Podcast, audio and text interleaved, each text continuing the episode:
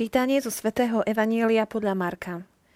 Ježiš povedal svojim učeníkom: V tých dňoch po onom súžení slnko sa zatmie, mesiac nevydá svoj jas, hviezdy budú padať z neba a nebeské mocnosti sa budú chvieť. Vtedy uvidia Syna človeka prichádzať na oblakoch s veľkou mocou a slávou. On pošle anielov a zhromaždí svojich vyvolených zo štyroch strán sveta, od kraja zeme až po kraj neba. Od figovníka sa naučte podobenstvo. Keď jeho ratolesť mladne a vyháňa lístie, viete, že je blízko leto. Tak aj vy, až uvidíte, že sa toto deje, vedzte, že je blízko, preto dvermi. Veru hovorím vám, nepominie sa toto pokolenie, kým sa to všetko nestane. Nebo a zem sa pominú, ale moje slová sa nepominú. Ale o tom dni a o tej hodine nevie nik, ani anjeli v nebi, ani Syn, iba Otec.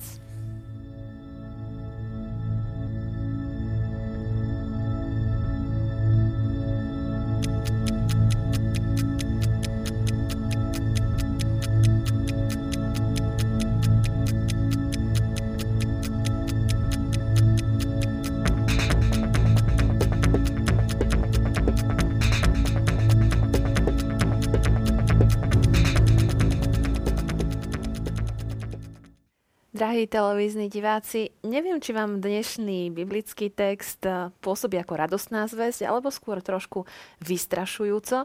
Biblické texty o posledných dňoch sú vždycky také trochu tajomné.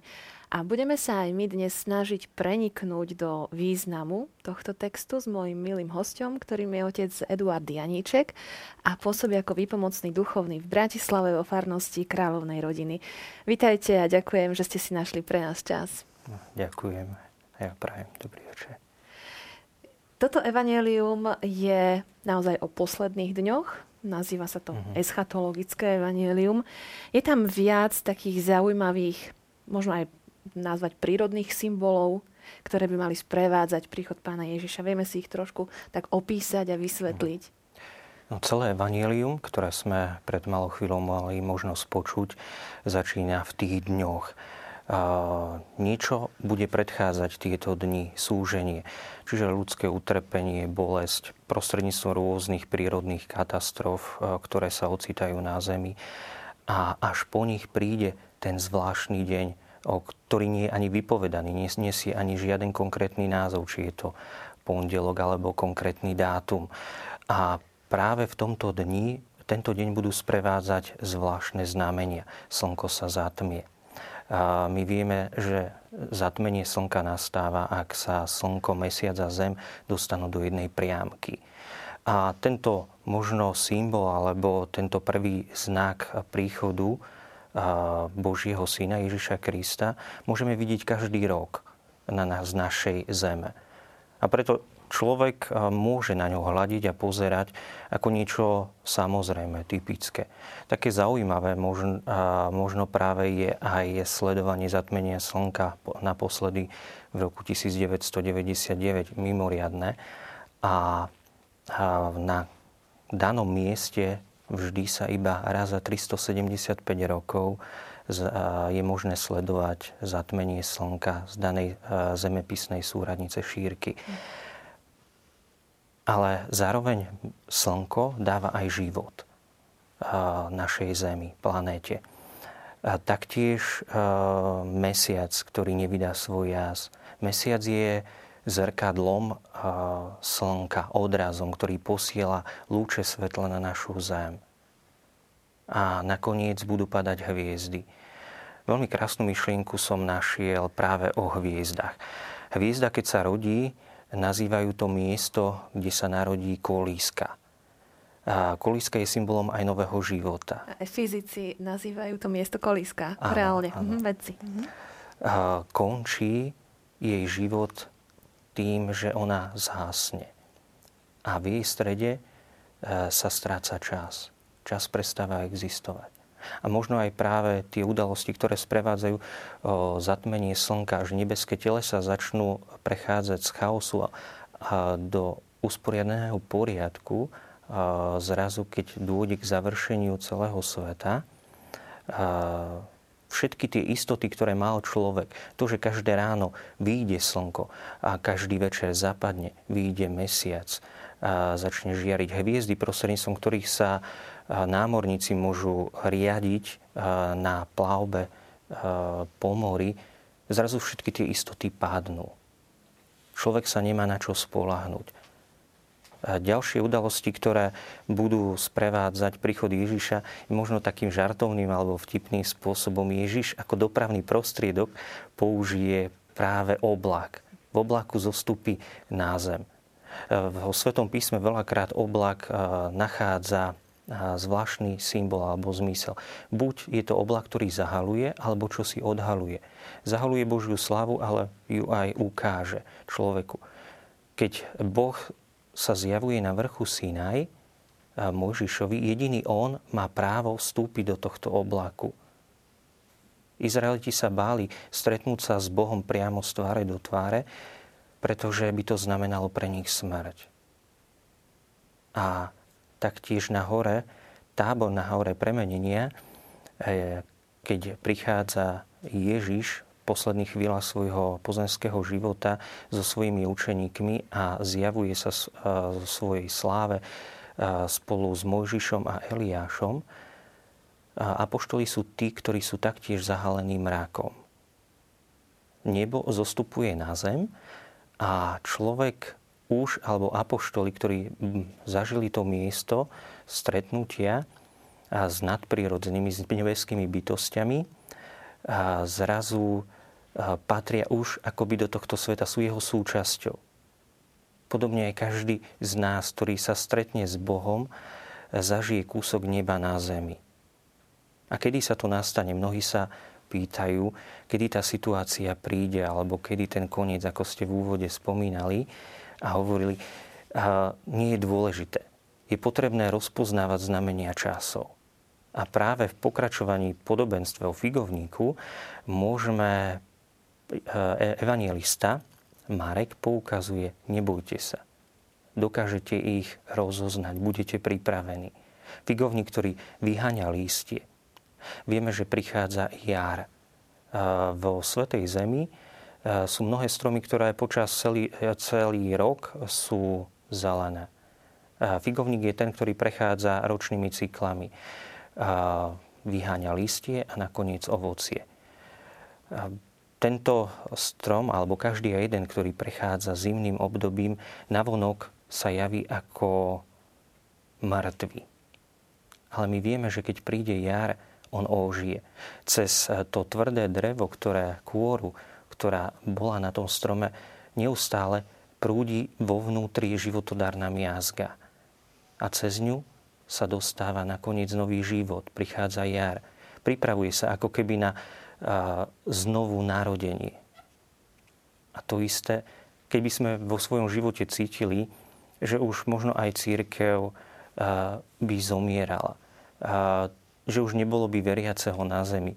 Predsa ona, hoci je skrytá vo svojom vnútri, ako tá miazga v strome, raz prinesie život. Ona sa dokáže ukázať. Práve v tej poslednej chvíli si Boh povolá všetkých zo celého sveta. Tak ako to bolo spomenuté aj v Evanjeliu. Povolá si ich zo štyroch krajín sveta alebo štyroch dýchov, ak by sme vzali presný preklad.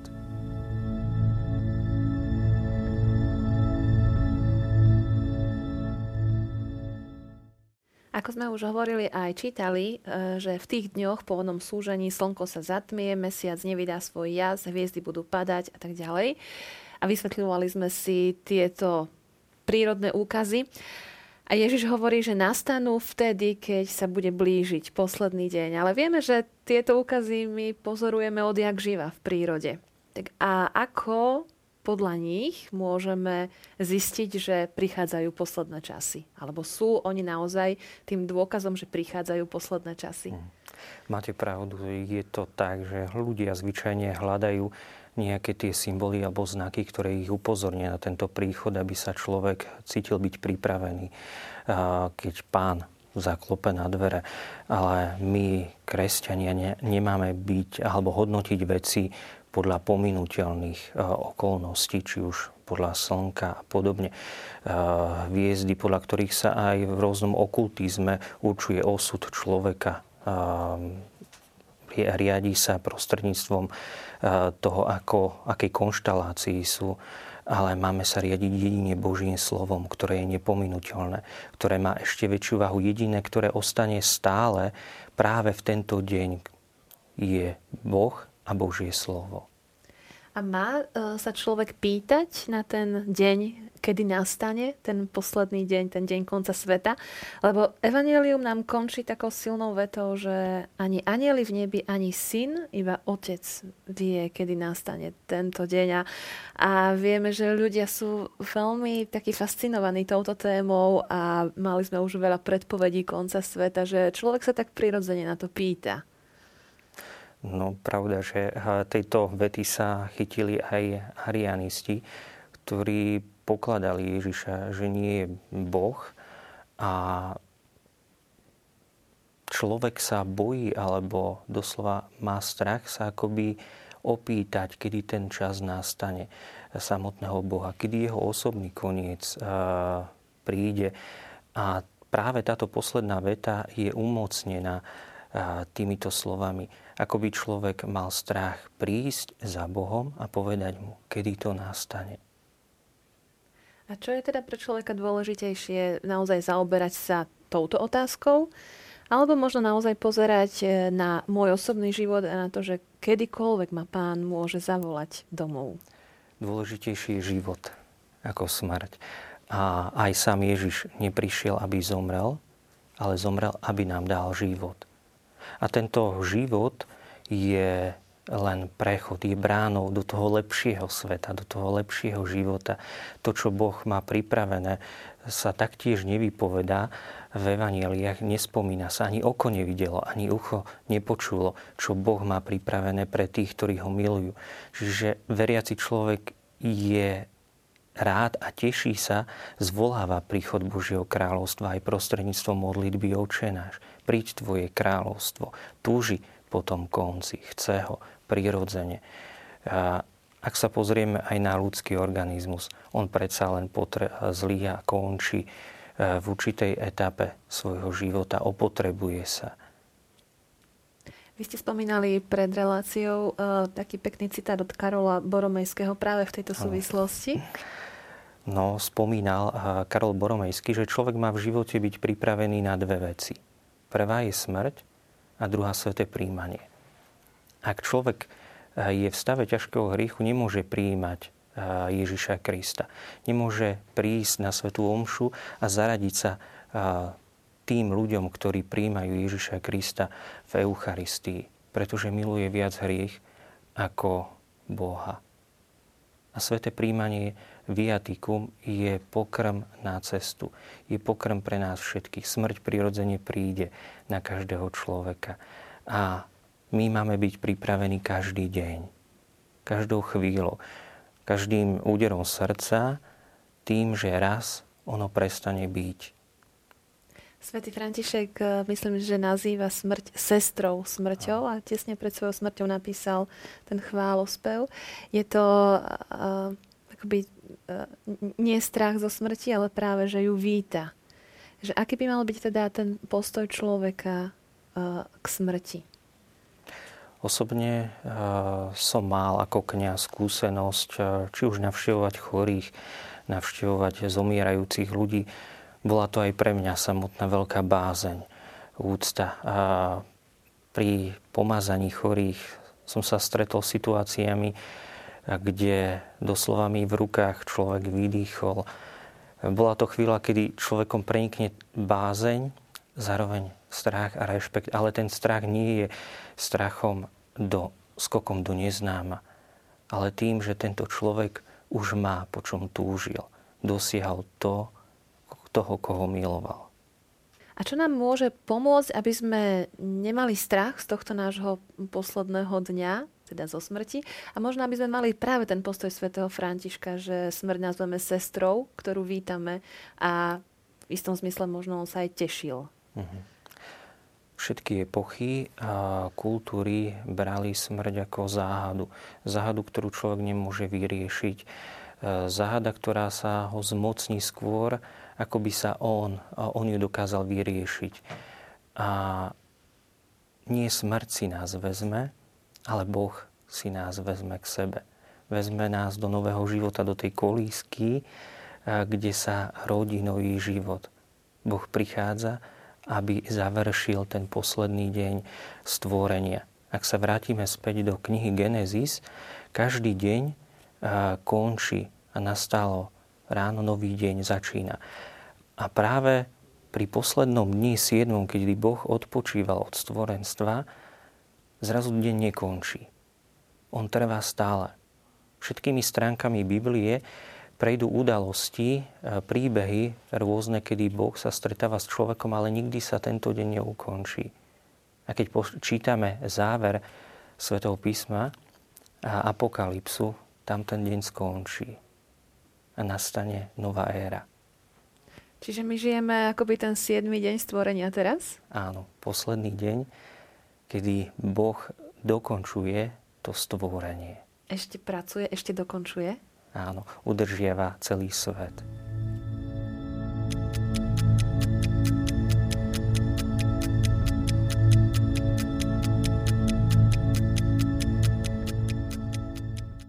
Nepominie sa toto pokolenie, kým sa to všetko nestane, hovorí Pán Ježiš. A ja sa chcem spýtať, aké pokolenie tým myslel, keď toto hovoril svojim poslucháčom.